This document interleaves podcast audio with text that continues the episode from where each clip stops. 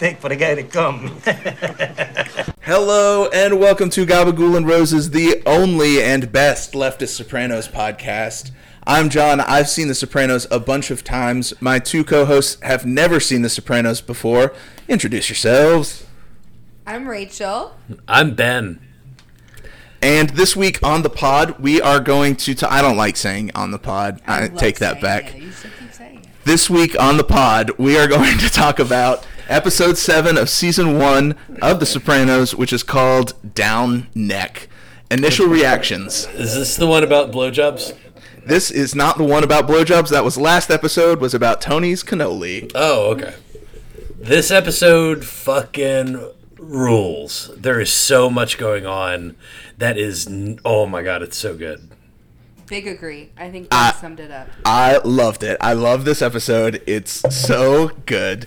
Um, And let's is- get into it. Like, let me just let me start by saying this is the first episode I think that our mission statement of trying to find leftist related things actually shows like we can actually do something with it.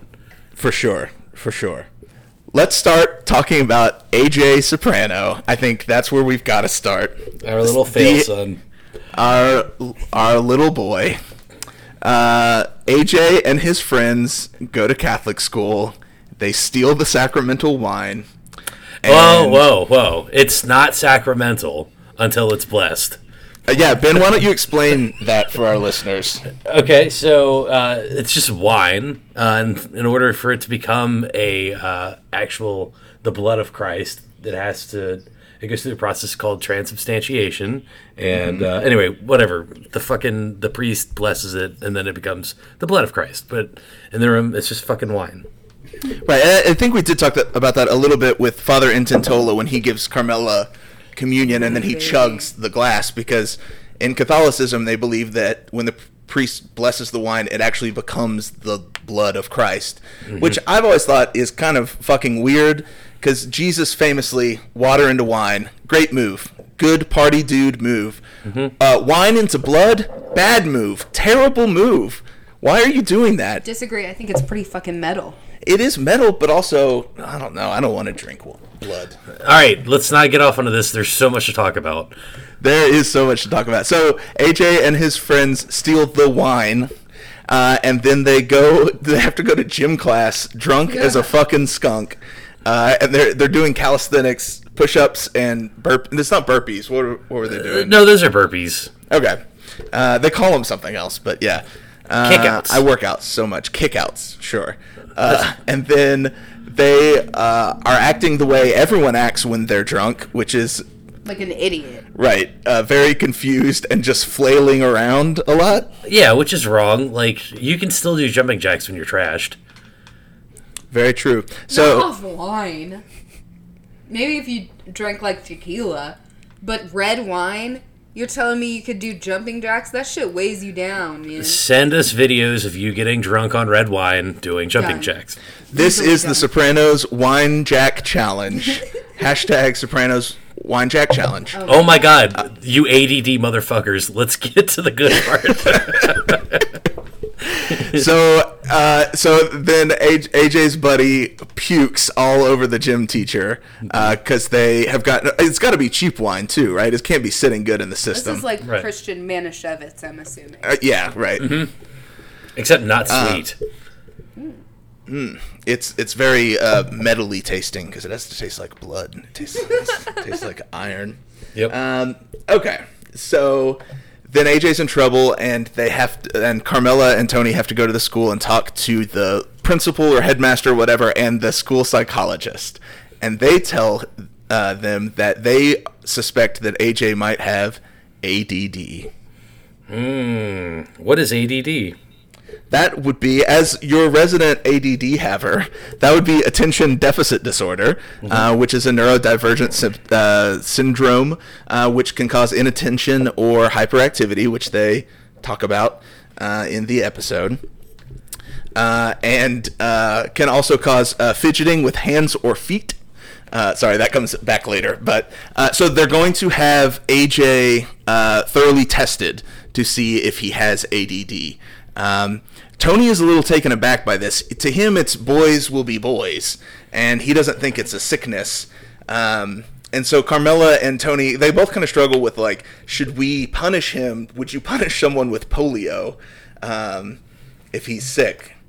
So Yeah, Carmela is really the voice of reason in this episode. Uh, Tony makes a couple jokes about beating uh, his child. Uh, and Carmela basically is like, "No, you fucking idiot! This is like serious. Maybe we should be serious about this, Right. And have a little sympathy and figure out what the fuck is going on." So then uh, AJ goes to get tested. This is a great scene. Shout out to Robert Iler, who plays AJ, for doing a great. They show him the picture of the horse. He looks at it. He goes, "Because there's no guy."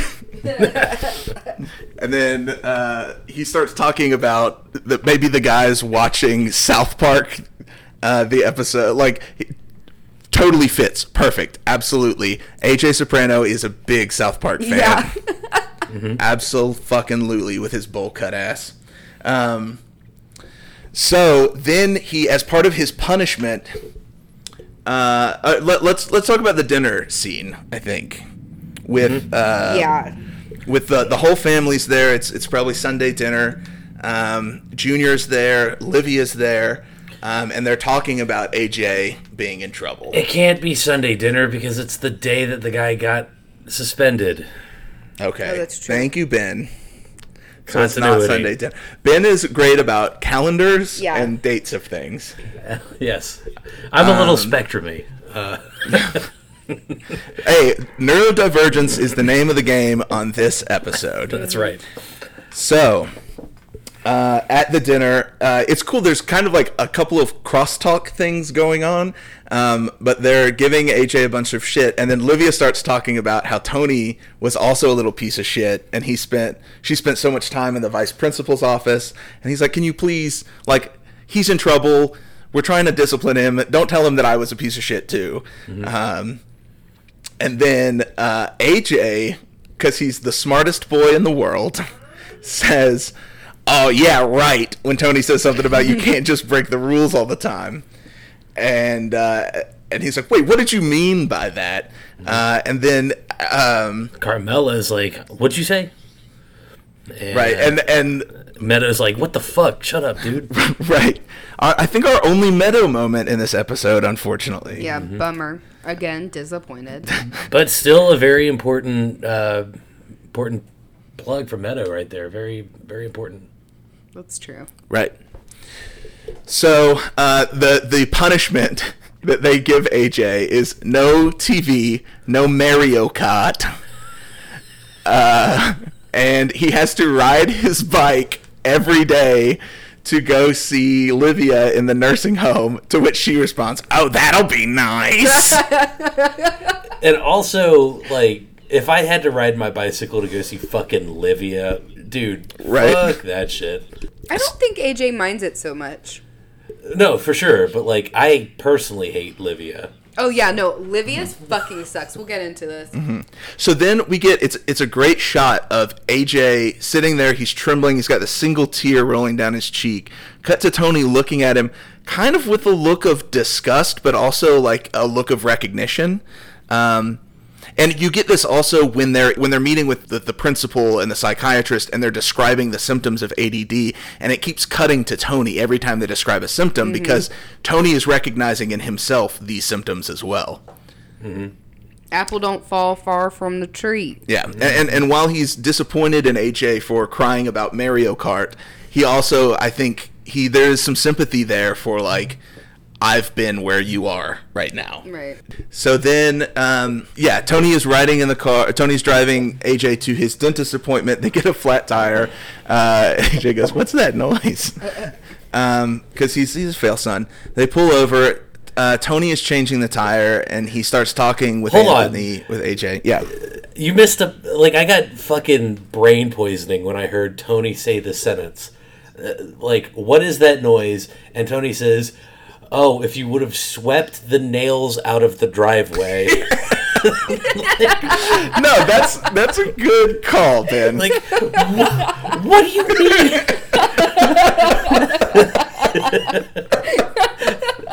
like,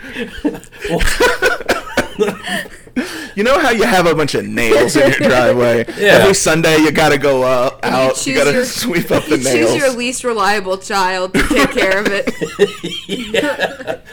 yeah. Son, can Yeah, you sweep the nails? He can't even fucking wash a car, right? right. Leaving That's nails. too. that job is too important for AJ. but uh, he didn't do it. Now they got a flat tire.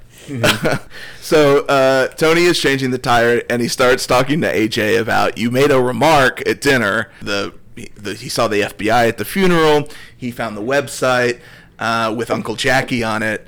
And then uh, Tony goes, "Well, you didn't see me on that website, did you?" And he's like, "No." And he's like, "Well, there you go." Pro- QED, problem solved. Just another, you know, example of Tony uh, having the opportunity to be honest and choosing mm, to to lie by omission. Right. At least this time he's not like there is no mafia. right. That's right. So then the next time we see oh and then AJ always the fail son watching his dad change the tire says maybe we should just call the auto club and he's like no we change tires in our family. Uh, dear listener, if you don't know how to change a tire, do yourself a favor and learn how to do it. It's a very useful skill to have. Let me tell you something. Uh, the very first time that I got a flat tire, uh, I have to admit I was I was like, I'll just call AAA. They'll come out and get it. So I shit you not. The wrecker comes. The guy hops out of the car. Dude has one arm and changes the tire for me. Nice. And I was like, oh my god. and so I, I, I said, fuck this, I can learn. And I did. So you can do anything you set your mind to. You can, uh, and it's always good to learn new skills. And there's nothing wrong with calling AAA, but And there's nothing good- wrong with having one arm. No, of course there's not. Why would you say that? Fuck. I don't know. Whatever. Rachel, are you are you reconsidering whether No, I'm feeling good about my choices. so the next time we see AJ, he's with Livia at the nursing home, and uh, he's they're gonna play Scrabble. Um, well and he says, "Yeah, you gotta say hello to, to what's her name? Gail or Yo, Livia talks Oh, yeah. so much shit. she talks mad shit." Every single person she runs up, she comes across that like with when she's with Tony or AJ, she'll introduce them, and then as soon as they walk away, she's like. So and so had a stroke, and now she doesn't have half a brain. So and so's a degenerate gambler. Right. Meanwhile, her she fucking entire family is fu- are fucking mob bosses. Right, right, and uh, uh, I, I do love AJ's reaction is classic fail son to She's had half her brain scooped out or whatever. Is cool. so so they're gonna play uh, Scrabble, which I guess is what you do with an old lady in a nursing home, um, and. Uh, he mentions that he's he's too tired to play Scrabble because he had to go all, have all these tests at the psychiatrist, and she goes, uh, and she, she no, here we get a little anti-Semitism Oh yeah. because she goes, psychiatry, that's nothing but a racket for the Jews. Yeah, Livia again, fucking killing it with the just horrible anti-Semitism and uh, constant racism. Yeah. Uh, very interesting of the writers to keep putting those things in. It's just like, I don't know that you need them to think that Lydia's a terrible, or Livia's a terrible fucking person with the other shit that she does, but it does help to flesh her out as awful. Uh, and then, yeah, so AJ is like, no, there's nothing wrong with the therapist. My dad goes to see a psychiatrist. And then my like- favorite, my favorite dialogue ever happens. like, no, no, he doesn't. Yes, he does. No, he doesn't. Yes, he does. My mom, I heard my mom and dad talking about it. Nah, he doesn't go. To A psychiatrist? Does he go? And Lydia, Livia, I keep calling her Lydia. Livia immediately makes it about her. Oh, He's going there to talk about his mother. Which is just proof that of why he is there in the first place. Yes. I gave everything to my children, and this is what I get. And we get to learn in this episode uh, what a great parent Livia was Oh to God. Tony and her other children. Um, Or we get to learn what Tony's memory of her was, whether that's actual or colored by his perception. I don't know. I think it's. I think this is how it was. I mean, sure, but a- again, like a few episodes ago, I was like, "Are are we supposed to take this to be, you know, the truth, or is are we supposed to take this to be, you know, Tony's understanding of it?" And and I think these flashbacks are are Tony's understanding of it. I, I can't I can't imagine that this is actually how it happened. But if it is, it is. yeah, it, it is like a little Scorsese picture in his head. Yeah. So who knows? Um, but anyway, so uh, uh, so then now Livia knows the the terrible information about Tony that he sees a psychiatrist, and of course, she goes to Junior and tells Junior that he's seeing a psychiatrist. Junior kind of doesn't give a shit, right? Does he? He doesn't really react. He he and Tony seem to be on like better terms. Yeah. uh, In this little back and forth. Um, I, I well, I think she kind of hints at it, right? And so I think maybe Junior wasn't picking up what she was laying down. Yeah, yeah. No, no, no, no, no, no, no, no. She was gonna tell Junior. Um, Okay. But then, like, by happenstance, Tony shows up at like exactly the same time. Yeah. So that's sort of the the AJ uh, plot uh, for this this episode. Then, but this sets off thinking about AJ and his the troubles and stuff that he's going through, and everyone and Livia reminding him of what a little shit he was when he was a kid, sparks some memories in Tony, and we get flashbacks in this episode as Tony sort of works this stuff out with Dr. Melfi uh, about what Tony's childhood was like, and specifically um, the instance where he learns that his father is in the mafia, um, and and he misses his bus one day, and um, he sees his dad beat the shit out of a guy who owes him money. He sees In his dad broad and Uncle. Junior. Yeah, in broad daylight, which is something now the the pieces are fitting together. This is why Tony thinks it's fucking normal and okay to just beat people up in the fucking broad daylight. right. Which I still do not understand. And it's it's, it's Newark in the '60s, so it's like, at a, and it's clearly like an Italian neighborhood, right? So So this is just the norm. I guess so. I don't know. and, and the and the guy that he beats up apparently the Johnny Soprano, Johnny Boy Soprano beats up is is a guy named Rocco Alatri. Is that right? Yeah, that's right. He's leaving the house. He sees Uncle Junior show up. He, you know, Johnny Boy tells uh, young Tony, "Hey, you know, you listen to everything those teachers tell you," and then. You know, we sorry we're not giving you a ride to school, uh, and then they go beat the shit out of the guy. Uh, As the separate memory of of his father taking his sister Yeah. um, to uh, Somewhere. to an undisclosed right secret location, and he wants to go, and he's not allowed to go, so he has to stay with Livia, right, and then we get a little bit of Livia's parenting. Style. But before before we get to that, another line gives me brain poisoning. okay, So he says, "Dad, uh, I want to go with you too," and Johnny says, "No, you have to help your mother move the, the screens to the basement. screens to the basement." Yeah.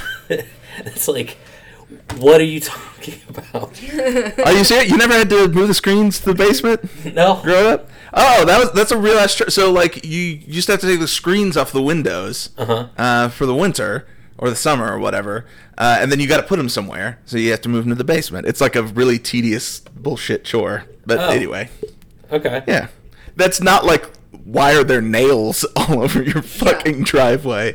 Um, Okay. But yeah, so so then uh, so young Tony and young Livia, uh, young Livia is working on making the the red sauce. Uh, and they're in the kitchen, and he starts. This this is a great uh, detail. He is begging her for an electric organ, Yeah. She's refusing to get it for him, and, and he says something about like I, uh, you know, if Janice wanted it, Janice would get it. Every Janice gets everything she wants, and then Livia freaks the fuck out, Yeah. and it's like you're driving me crazy, uh, and uh, threatens to poke him in the eye with a fork.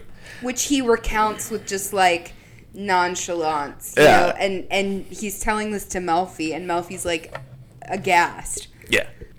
So then, uh, uh, so that's sort of the end of that part of the flashback.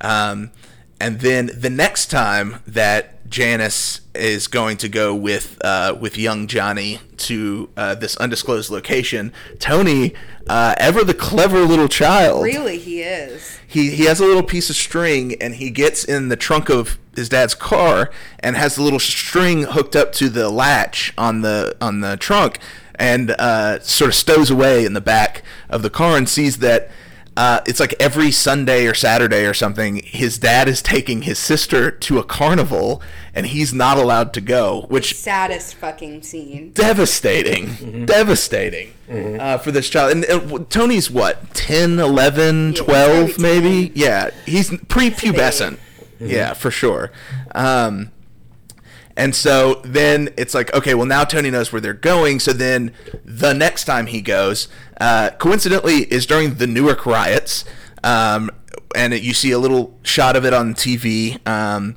and Olivia tells him to take his baseball bat because he has to walk through the colored neighborhood. Um, gross. Uh, ever problematic, Olivia. Livia's just again. This episode just shows every fucking abhorrent thing about Livia. Yeah. Uh, so this time, instead of stowing away, Tony uh, has learned the bus route to the carnival, uh, and he has a, a candy bar in his pocket that had lint or something on it. When he gets off, he drops it on the ground, and there's three black kids walking that start giving him shit about doing that. What we realized in looking at the Wikipedia page is the the kid that gives Tony shit about it is a young Michael B. Jordan, Young Killmonger. young Wallace, Yes, Daddy.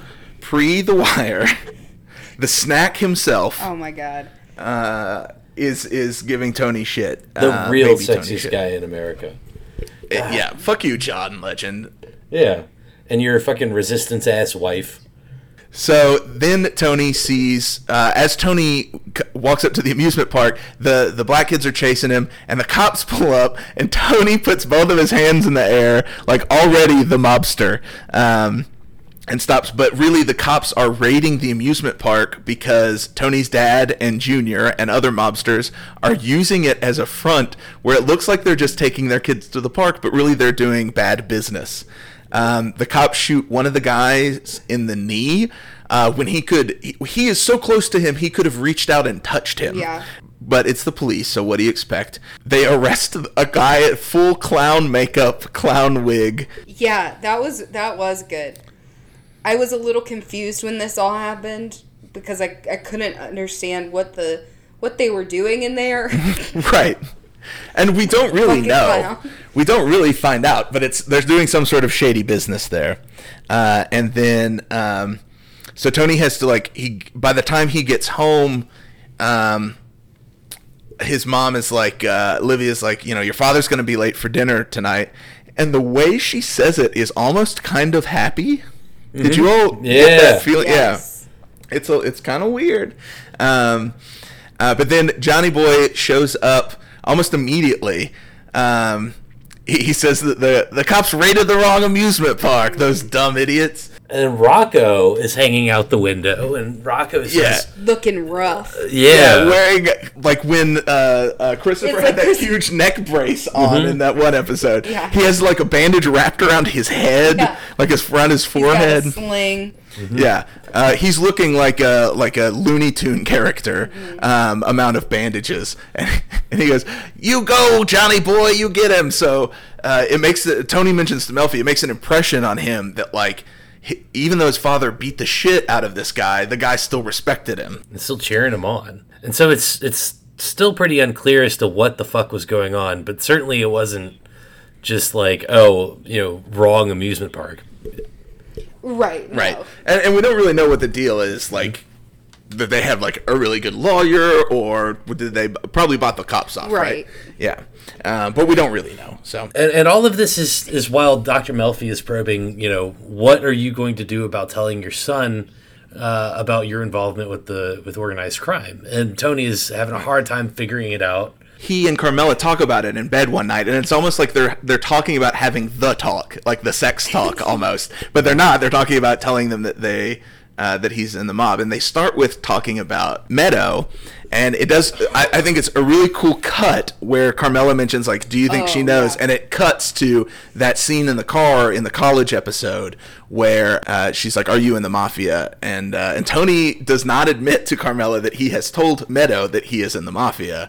Carmela says she that Carmela knows that Meadow, Meadow knows. knows. and then so Tony and Carmela decide that at some point in the future they're going to sit down with Meadow and have that talk, and with AJ uh, we'll take the test and we'll see what's what. And so that's where they that's where they land on it. Here's a question. Mm-hmm. Uh, if you were in the mafia, would you tell your children? And if so, when?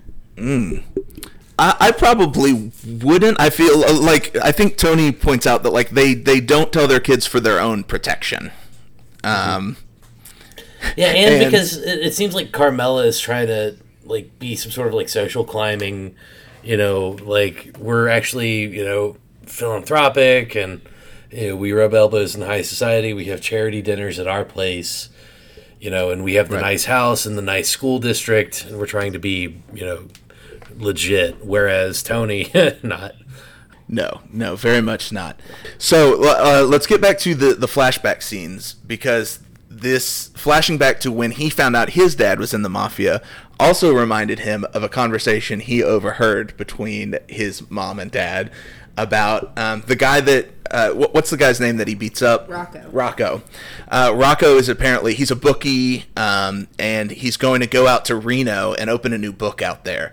Um, right around this time period is when um, Las Vegas is being built up by the mob. It was probably ten years or so since the mob built up Vegas, and so Reno is like little Vegas. Um, so you're supposed to sort of assume from this that like Reno isn't anything yet, but this guy's going to go out and he's going to be a trailblazer. Livia does not take this idea very well. No. No. Uh, she calls Johnny a loser, calls Rocco a loser. It says he's got his head in the clouds. And so Johnny threatens to just take the kids and go to Nevada, which is not good. which is uh, not good. Also interesting, like, shouts out to Johnny for being like, I love my kids so much, I'm taking them. I feel like in like 67, it's more likely that he just runs out on her, right? No, no. This is this is a form of domestic violence saying I'm going to steal the children and go to Nevada. I am going to take the thing that is that is most precious to you and I'm going to deprive you of it. D- but, well, hmm, do you think that uh, I, I hear you? I hear what you're saying. That's a fair point. I don't know that the children are Livia's. I anyway. Well, is the is the idea that in Reno, uh, the, it'll be a little safer? Yeah, the, I I think so. That's part of it as well. Um, that, that- well, that they they'd have a chance to go legit. Right.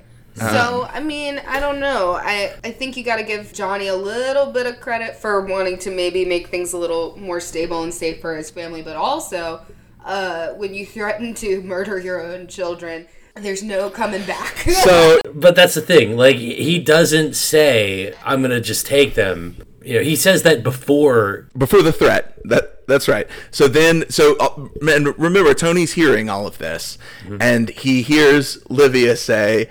I'd rather strangle my children with a pillow than let you take them to Nevada. Best line read. The actress uh, playing young Livia She is was doing a great. great job. Uh, shout outs Laila Robins. yeah, she was Um, wonderful. Uh, she is embodying that character perfectly, perfectly, and uh, I love the line read of Nevada. Gang, why don't you give me your best Livia Nevada? I'd rather uh, smother my children than take my children to Nevada. Very good, Rachel. I recuse myself because of my voice. Oh, that's fair. Yeah, Rachel's been uh, on the mend. That's why you're y'all are gonna hear some annoying ass crackling of my cough drops. I am sorry in advance, but I also demand sympathy. And also, you shouldn't be listening to us on high definition speakers or uh, headphones. Yeah, I've been putting these out in FLAC format. Do you think that's good? perfect. Complete lossless, high quality audio. Neil Young is super into our podcast. Oh my god. Shout out to Neil Young. Shoutouts to Neil Young. So yeah, this is horrific. Imagine hearing your mother screaming at your father that she'd rather s- smother you with a fucking pillow than move to Nevada. After she's already threatened to stab you in the eye with a fucking fork. Right. I, I'm if I'm if I'm little Tony Soprano, I'm living in fear of Livia. Mm-hmm. And and we do hear so when Tony is introducing his sister, not introducing her to Dr. Melfi, but when he starts talking about her to Dr. Melfi, he says that like she ran out, she didn't want to have anything to do with us. She got out and Tony did not. And and it, it- he's struggling with that sort of this whole episode. How would my life have been if my father was different? Would I have been selling porch furniture? In San Diego. Yeah, in in San, in San Diego. Great. Sounds like a great fucking career. Um It, no, dude, for real, that sounds awesome. Like, fuck Their worst thing, mob boss is pretty shitty. So lawyer, fuck that. You know, I want to go Yeah. sell patio furniture in San Diego. I would rather sell patio furniture in San Diego. Anyway, uh, so we do find out what happened to uh, to our friend who does move out to Nevada, uh, because Tony talks to Livy about it, and she says he became a fucking billionaire. So Tony, his whole life has known this alternative reality that he's sort of questioning. One of those alternative realities is his his family moves to Reno and starts a casino with this guy, and they're billionaires. I mean, not like they're struggling, but um, he he's got a sort of fantasy about that going on in the in the background. And also, like, how funny is it that, like, you know, going out there and running a book, you know, and and doing gambling, like that would be the uh, the pastoral American lifestyle, right? Like, Right, that's his Norman Rockwell. Yeah, you know, like we made it, baby. anything else that we need to talk about on the flash so I, yeah uh, on the flashbacks use a lot of uh, and I, I talked in the last episode about that a lot of this music just sort of does, is white noise to me but the needle drop of white rabbit is Yeah. used extensively in this episode and it's a fucking great choice for It this is. episode um, if you haven't you've heard it because you exist in the world. But go fucking listen to White Rabbit by Jefferson Airplane. Grace Slick is a fucking genius. That song. So what makes that song special is it's two and a half minutes of nothing but crescendo and build. Um, most songs, you know, they go loud, soft, loud, soft. But this is too. It just gets louder. It just picks up. It's such a cool fucking song, um, and uh, and it's a it's used great, it, very well in this episode. The song is about it's a it's a metaphor. Uh, it, it uses Alice in Wonderland as a metaphor for taking pills and taking dr- like taking pharmaceuticals and taking like acid, um, and that the the pills that mother gives you don't do anything at all. Um, but take the take the trip down the rabbit hole and drop some acid and and turn on and uh, Feed your head. yeah. Uh, but it, it's used very effectively. It's in these flashbacks. It's great. I agree. And uh, some of the some of the songs that are playing in the background during like it seems like all of the the entire background sequence there are several songs playing throughout the entirety of it. Whereas like in current life, uh, there's not always background music, and, and the background songs. A couple of a couple of white cops uh, beat the shit out of like a black cabbie. Uh, you know, the, the the white cops were like double parked somewhere, and they tried to, or the black cabbie was like, "Yo, let me, you know, I'm trying to park here," and you know, they beat the shit out of him. Right. Uh, so it, you know, it, it just shit popped off there. You know, that was sort of the triggering event, and everybody got really um, agitated. There was you know fighting in the streets for like the entire summer, if I remember correctly.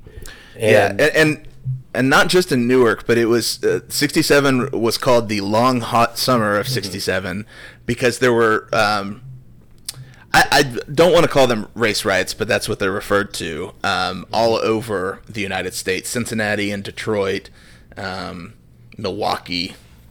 Um, but yeah, so uh, 29 people, 26 people died uh, in the in the riot. Um, but it was it was an anti-police brutality protest. That's what we should call it. 'cause that's what it Yeah, was. and uh, you know, you you hear a lot of references though in the interactions between Livia and um, and Tony. You know, you got to take the bat if you're going to go through that neighborhood.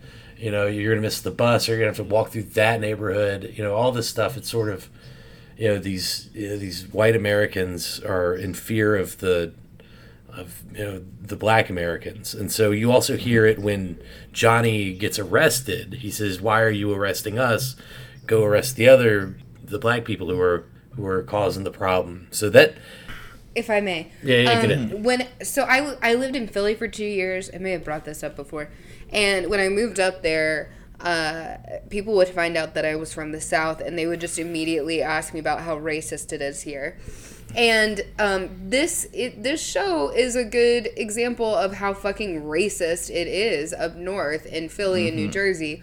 There's in, um, a lot of the the way that the show uh, portrays the interactions between the white New Jersey folks and the black New Jersey folks is it's there's weird silent tension um and then when you look at the way so i had like a i don't know this probably wasn't on purpose Uh, it definitely wasn't on purpose but i was watching the scene where tony uh, little tony gets off the bus and he's being chased down the street and the cops roll up and i had one of those um get out moments where you know the cops roll up and i'm like oh my god they're about to fucking do something to these kids.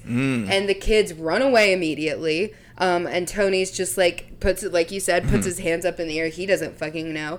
Um, the show does not do well uh, at portraying race relations but you can see a little bit of just how fucking shitty and racist the white New Jerseyans are, nonetheless. in in addition to like you know look at how at how awful that the that the white folks are being you know you see the white people in New Jersey are or in Newark rather are getting ahead you know not because they have the numbers not it's not because they are the you know predominant um, demographic there. It's my understanding that at that time it was a largely uh, African American city, but they're sort of ahead because they control city council, they control the mayor, they control the government, and they're paying off the police, right? Right. And so, you know, it, it's like we understand the you know the New Jersey white population, the Newark white population. Um, they they are playing a game and they are getting out of trouble somehow, while the the while the African American community is getting beaten and tortured, and you know they you know, if we're playing by the same set of rules here, you you know, you'd think that the white people would be suffering worse. Well, that's probably why Johnny Boy gets away, mm-hmm. and he get, he comes home the same fucking night he gets arrested. It's probably because number one, he's likely in with the cops, but number two, the cops are busy fucking arresting and murdering uh, the people involved in the protests, and so the white New Jersey Italian mafia gets to benefit from that um, they're not as much of a priority. Wow, so really fun uh, stuff. But no, it, it it's it's very it's an interesting storytelling technique to to show that those divergent outcomes um, based on race, um, and it's and it's interesting. It's not a it, it- it's not a uh, an issue that this show takes on very often. There are a few other specific examples that I can think of um, that are coming up, um, but. When it does tackle race issues, I feel like uh, when it's when it's not the characters being racist, but it's when the show is trying to deal with issues of race, it generally does a decent job, especially for like the early 2000s. And I'm thinking more about Yeah. future episodes that we'll get to. So, um, but anyway, Well, let me ask you something here. You know, are you sort of like if we're sort of looking for a reason for why Tony is as chaotic as he is, and we're looking back at this home life, you know, is the show also saying, look, you want to know why Newark and all of these East Coast and you know all these you know minor cities in America are so chaotic? You know, we can we can look at the antecedents for the the riots in the 1960s and go from there try to figure out what creates all this this chaos. And you know what are those symptoms that that result in in this explosion? You know i think that was it the martin luther king uh, quote that's uh, sampled in in that run the jewels track? I think America must see riots do not develop out of thin air. Certain conditions continue to exist in our society, which must be condemned as vigorously as we condemn riots. In the final analysis, a riot is the language of the unheard.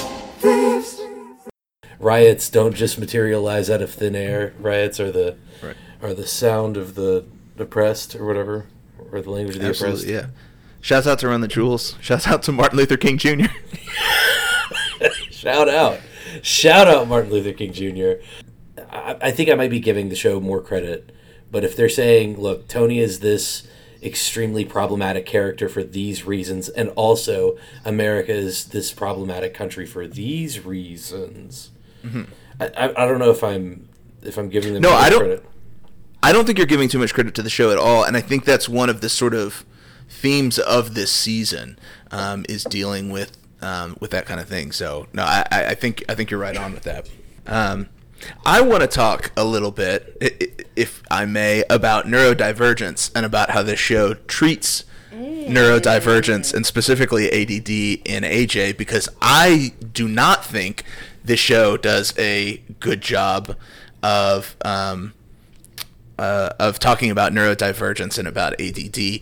Um, I, I think the way that it's shown to the viewer, Tony's skepticism about ADD is, and and the show goes out of its way to have Dr. Melfi sort of even express some skepticism about about ADD. Uh, that was a, a a sort of viewpoint that was very common uh, in the late '90s, early 2000s. Of like, ADD is and ADHD are frequently overdiagnosed. Um, maybe who knows? Maybe our attention spans and the way our brains work changes based on the way that our surroundings are in this new hyper quick world where we have a little distraction machine in our pockets all the time and Wow. uh, we are constantly Called out. distracted maybe that changes the way our fucking brains work but even if it is fucking overdiagnosed it's still a real fucking thing and um, it's uh, really uh, not good to be skeptical of someone or of professionals when they when they talk about neurodivergent issues, which not only include ADD but things like autism and other sort of uh, um, mental health uh, issues as well. So I'm calling out David Simon for this pedestrian fucking take on neurodivergence because I think it sucks. Chase. David Chase, what did I say? David Simon? Yeah. Who's that? I don't know. Shout out to David Simon if you're listening. Shouts out David Simon. if you're a Patreon subscriber, don't cancel. Is that the guy that did the Wire? That's the guy that did the Wire. Yeah. I'm mixing up my HBO shows. Yeah. Uh, yeah. Uh, fuck you, David Chase, uh, for this uh, neurodivergent skepticism. Yeah. But otherwise, a fucking phenomenal episode. AJ also says that he might. He he says he's depressed, and Tony just immediately goes, "No, you're not." Yeah. And like that also is shitty. Like Mm-hmm. maybe he is depressed. I don't know. Why don't you fucking ask him instead of being like, "Oh, this is just because you got in trouble and you don't feel like dealing with it or like accepting responsibility." Like no, uh, there's a pretty good chance this kid is fucking depressed. Absolutely. He's trying to reconcile his identity with the fact that his father is a, in organized crime and uh, like there's a lot going on in this fucking kid's life. Give him a break, Jesus Christ. And people who are neurodivergent are more susceptible to other mental health issues like depression, anxiety, and those kinds of things. So it's not outside of the realm of fucking possibility that he could be very depressed. And that's maybe why he's acting out. Yeah. That's maybe why he's seeking comfort and solace in alcohol. I mean, maybe that's a little too far. Maybe he's just an adventurous kid, but uh, it's to be so dismissive of your child when your child confesses a, a, a worry about uh, their mental health is is not great parenting. No. Uh, but uh, okay, so I do want to circle back. Now that we're talking about AJ, we didn't we finished sort of the AJ and Livia storyline, but not AJ's complete storyline, um, because uh, Tony and Carmela go back to get the results of the test, and they find out that AJ is a borderline case Yeah. because he uh, fidgets with hands or feet. Uh, which Tony repeats in a very Yeah. intimidating way to the psychiatrist. You, you, you mean he fidgets with with hands or feet? What exactly constitutes a fidget? uh, and and and he gets he takes it like very personally because again I think when when he hears them talking about this, he's hearing them talk about him. Right. He has internalized AJ's ADD as his ADD now, um, and um, and yeah. So uh, if you're a borderline, it was like he had like four of the nine and five is a kid. Get get that kid some fucking help. Like he's close enough to like. I mean, I'm not saying like shoot him full of amphetamines, but like there are other things like he can go to therapy. He can um, Right. learn other sort of learning Learn techniques mechanisms. and coping mechanisms. And clearly he needs them. He's clearly struggling. Um, But so they so Carmela has Tony's back. I was kind of surprised by this Yeah, I was too. um, that she is mad at them for. Uh, she thinks it was all a big ripoff, and she says that they're not going to pay for the tests, which is so fucking cheap. it cheap really is. for these people that had. That she just bought a new furniture fucking suite. yeah. anyway, Carmela, I'm disappointed in you this week for that. Wow. Um, the, uh, we we really did have some big issues to talk about this week, guys. Yeah, I mean, this is, uh, you know, to me, this is the the meatiest episode that's come up so far, and it's it's it's one thing because it seems like everybody is willing to to listen to each other and and understand what's being presented to each other, and then uh, and make their own decisions about it. Like nobody is, except for Tony, I guess, saying, "No, son, you're not depressed." I mean, everybody everybody else, you know provide like at least engages with each other's um, issues that they're providing. I mean, there's a you know the the scene that I think is important where Tony is talking to Melfi about why things are the way he is and, and trying to understand how how he's gonna how he's how he reconciled with his father's involvement with organized crime.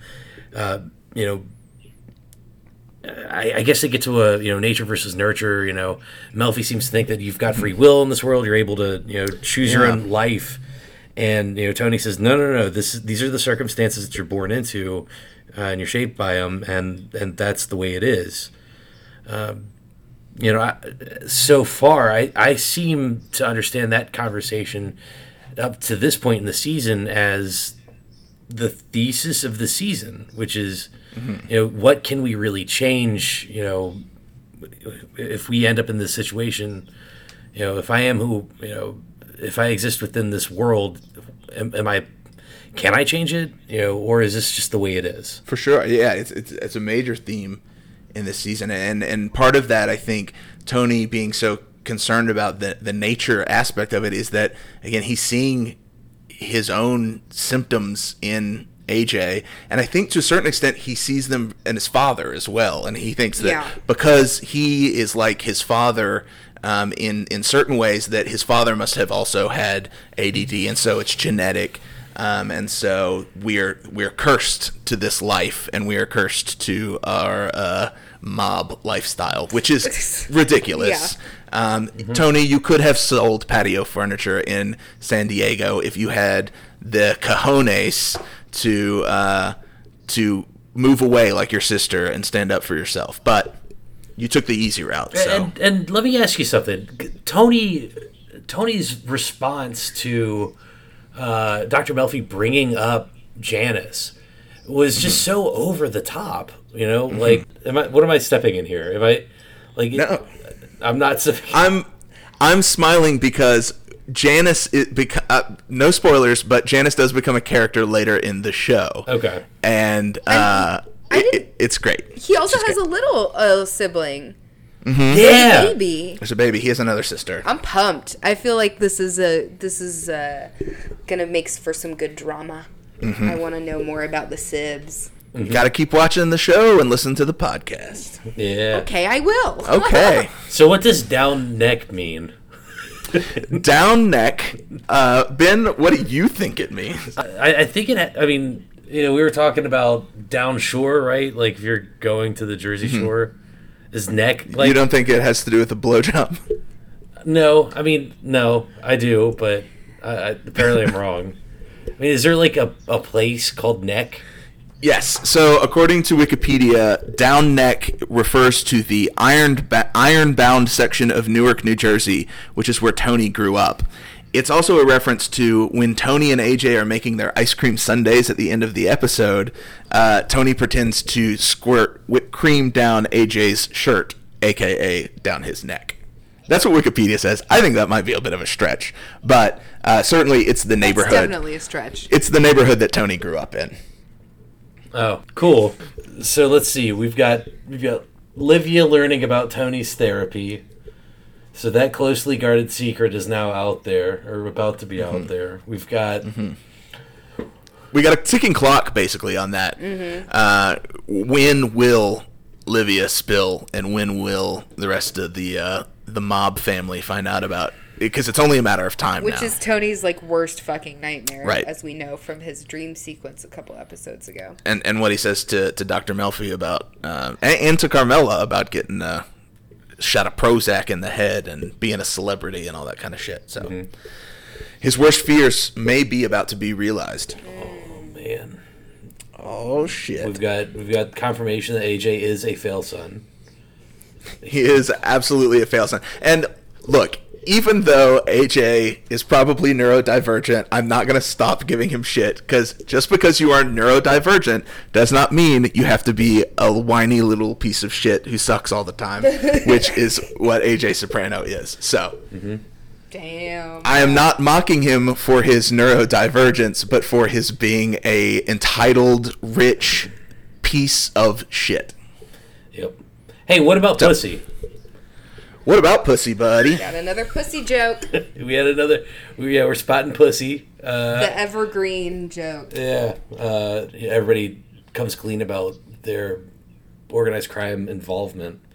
Uh, you know, Pussy says that he lies to uh, to everybody, to his sons, and his sons knew all along. and uh, I guess when when Tony is explaining this to Doctor Melfi, he goes, "What about Pussy?"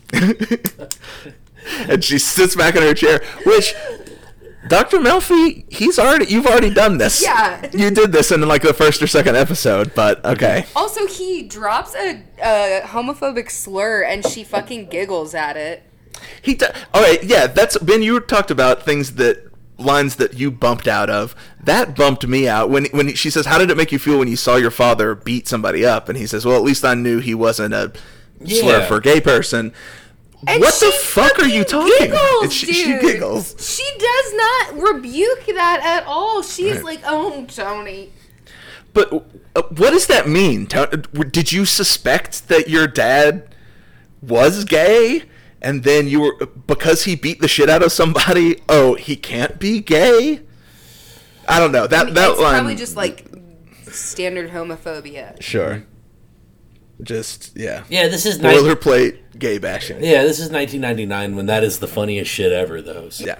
Anyway, we got real kind of heavy on this Oh, episode. I love it. There's a lot. This is. I think it's going to be a bonus-sized episode. uh, folks, we're happy to have you along on our Sopranos journey. And we're not done. We still have to talk about. Uh, we still have bits to do. yeah. Oh yeah. Do Who have was the horniest in this episode? After so much horniness last week, very little horniness. very little app. horniness. When it comes to child abuse and horniness, don't mix very well.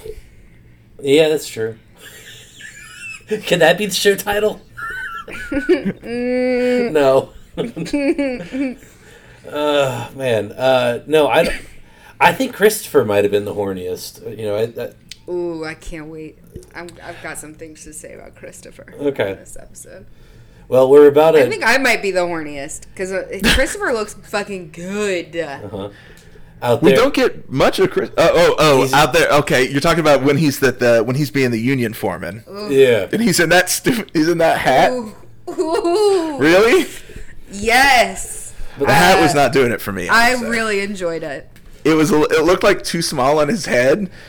Yeah, he, I loved it. he, uh, he looked like a giant dork. I fucking loved it. Yeah. Um. Whatever. That's my type. And then he shows. So you think he was he was horny for the construction manager? no, no, he shows No. up. He shows up later with a shitload of watches. It's like he's got the. I Stole him out of the back of a FedEx truck. Tony drops a little a little law knowledge that he's fucking with the instrumentalities of interstate commerce, mm-hmm. which that makes the the import of that is that that makes your case fucking federal. Yeah. Um, so instead of just a simple like theft charge, uh, because you're fucking with essentially the mail, even though it's FedEx, then it's interstate commerce, and that makes it federal. Law corner. Law corner. John's Law Corner. Yeah. We haven't had an Epstein minute from Rachel in about Yeah. several episodes.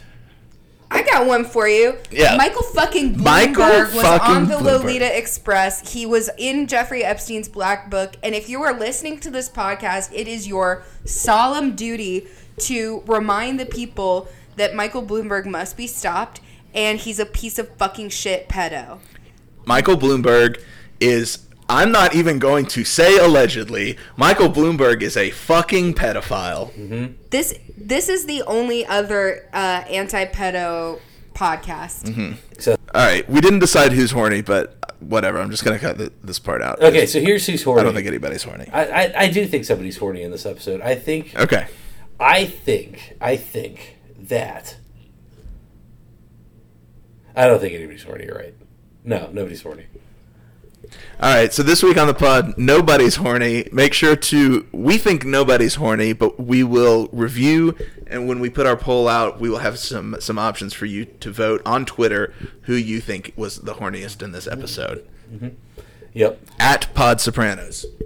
All right. So, um, who do you stand this episode? Junior. Um, I stand Junior. I really enjoyed seeing him uh, and Tony's relationship.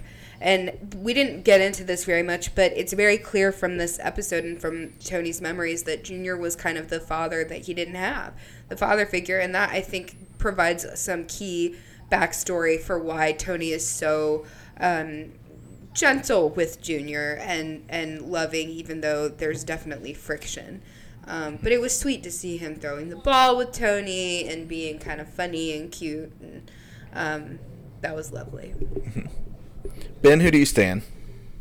Uh, I stand the environmental justice warrior, Michael B. Jordan. Uh, uh, the- Keeping New York streets clean. Yes, by uh, threatening to beat the shit out of the white boy who littered. Um, shout out to you, beat the shit out of young Tony. No, seriously though, in this episode, I think, I think I stand Dr. Melfi. Uh, Okay. You know, I think, you know, I, I think she starts, she unravels a lot of very important um, Tony related issues, um, and, and I think that I think in this episode she pushes back on Tony more, and you know, I, I kind of think that she stops being a character in this episode and and starts mm-hmm. being like a you know like a narrative not a narrative no more like a like the choir in like a greek tragedy or whatever. Mm-hmm. You know she starts providing more like the moralizing and and what you should be taking away from from things um and if she if she is a character and she does have these insights then hell yeah i stand All right. That's a good. It's it's hard this week because so many of the characters this week are not doing good things. Yeah. Um, even even our beloved Carmela is is having a hard time this week, and so because of that, I, I I'm also having a hard time picking a stand of the week. So I'm gonna have to go with a minor character. I think the school therapist is doing his level best to explain to these people who clearly don't understand ADD, and he's doing his best to like explain everything to them and being like pretty patient and understanding and uh, trying to help them um, with their son who is clearly having issues. Uh, and he gets treated like shit. Yeah. Um, and and and so for that, I stand you, Mr. School Therapist. Doctor school therapist. uh, you didn't necessarily have to have a doctorate, but sure. What's his name? Uh, da, da, da, da, da. Dr. Galani. Boom. Okay. Doctor. All right. Galani. We, I, I stand you, Doctor Galani, and Carmela. Even though you're you're wrong and uh, you hurt my feelings with your bullshit, I still stand. Because here's the thing: even when we don't stand Carmela, we stand Edie Falco because she, when she is reprehensible, she is doing a great performance. So, Shout out. shout out to Edie. Come on the pod. Come promote your Oh new God, show that's so on Pod Soprano on Gabacool and Roses at Pod Sopranos. Yeah. What's the name of our podcast? Woo! This is a long one, folks. I'm not gonna lie. Like, All right, so let's do the dialectic. let's do the dialectic. Uh, every week we do our dialectic. This is not how actual dialectics works. If you want to know what dialectics is and how it works, please go read at least the Wikipedia. Uh, but for fun and jokes, we say that the dialectic is the thesis, something that we liked, the antithesis, something that we didn't like, and the synthesis, something that we loved from this episode. Uh, ben, would you like to start us off? Yeah, so one of the things I liked about this episode um, is Dr. Melfi, um, you know, pushing Tony to dig deeper and think harder about things. Uh, this is this is the most active she's been in uh, in their therapy sessions so far, and I think that you know by by pushing him harder, he's gotten at least some more exposition out. Something I didn't like was I know you talked about it earlier, uh, and you you may have liked it. I didn't like it, John. But the um, Okay. it was the camera usage, the the cutaway shots to Tony when the doctor was talking about the um, about ADD and the you know. I, you know, I, I thought that that was a little uh, heavy-handed and you know beating us over the head with it, but um, you know, I, I thought it would. I thought there was plenty, you know, what we know about Tony so far, I think we had plenty of information to understand that Tony would would see himself as possibly an 88 or an ADD uh, Well. Ben, it, it's it's fine. You can have that opinion. You just have to have it on another fucking podcast. I mean, I think that's I think that's fair. I disagree, but I think that's fucking fair. fair. It's my idea, bitch. So the uh, All right, now you're definitely off the fucking podcast. so then so the thing that I love is I don't have to do this podcast. No, uh, uh, thing that I love about this uh, this episode, I I I did love the music uh, in this episode. It was it was fantastic, one hundred percent. Even the you know the fact that they're watching a musical performance on the Ed Sullivan Show when uh, when Johnny Boy comes back, you know that that was excellent. Uh, The music selection it creates a much you know a much warmer, realer world, and I and and what what did what was playing when Johnny got arrested? Was it the blue? the Blue Danube, Yeah, Johann Strauss. dude. I don't know that. That's Wikipedia. Okay, That shit bops. banger. Uh, but no, like they fucking they killed it. This was this was the best episode so far. Nice, Rachel. Um, uh, I really liked the acting of uh, the young man who plays AJ Soprano. I thought that he, I, I really think that he did a good job. He's shown in this episode. Um, I love, well, I'll say, I disliked the, uh, it's another stylistic choice. Uh, like Ben's, but the the cutaways to the memory scenes, um, I thought were clunky. I don't know if I liked the transition that they used it. I don't know. It just it didn't sit right with me. It was like it stood out as this really clunky way to go about transitioning between present and memory. Yeah, like when when they would transition back from the memory into current, I, I was like, shit, is you know, is it buffering? What's going on with this? Yeah. I'm streaming it. It's a weird. It was a weird. I, I don't know how that was decided, but disagree. uh, the thing I loved about this episode was the fashion. Uh, You've got the Yeah. chunky filas that the gym teacher is wearing. You've got Christopher's fucking hard hat look, which, as you know, I loved. Uh, Carmela is wearing this incredible silk nightgown one night when they go to bed that is just like the cutest little dress. Um, and then in all of the flashbacks, you Yeah. get these fucking great 60s outfits with the dresses and the, oh my God, the hair, the makeup. It's so good. Every shirt that baby Tony wears, I would love to have like an adult man sized shirt. They're great. They're, Oh, yeah. cool fucking shirts. Yeah. I was hoping I was I was hoping you were gonna talk about the flashback. Oh, yeah. Yeah, that's it's great. Shouts out to the wardrobe department this week. Yes, big shouts out. Uh, so mine were uh, I really liked uh, this week the um, I like we get to see a little bit of more of the relationship between Tony and AJ both when he's changing the tire and then at the end when they're doing the ice cream sundae. Um, Oh, he's yeah. he's kind of Tony's trying like he's trying Yeah. um, and I feel like he's trying to be a better father than his father was um, so to a certain extent admirable but I do like getting to see that relationship a little bit more um, something that I uh, hated in this episode oh the the homophobia line I mentioned it earlier but it totally bumps me out of it I think it's completely unnecessary to for Tony to say that when he saw his dad, he was happy. When he saw his dad beating the shit out of somebody, he was happy because he then he knew his dad wasn't gay. That doesn't mean anything. That's really dumb. Um, and uh, and uh, I don't like that. Yeah. Um, something that I loved in this episode, I love the casting of the young versions of Yes. everybody, especially Livia and Junior. Yes. Um, the guy they have playing young Junior Soprano is doing great, looking Yes. like a real Mr. Magoo ass Yes. motherfucker and um and Livia that that actress playing Livia is is she's doing some work and it's great. It's really good. And then like I said, the little boy that plays Tony is adorable. Yes. And young Michael B. Jordan.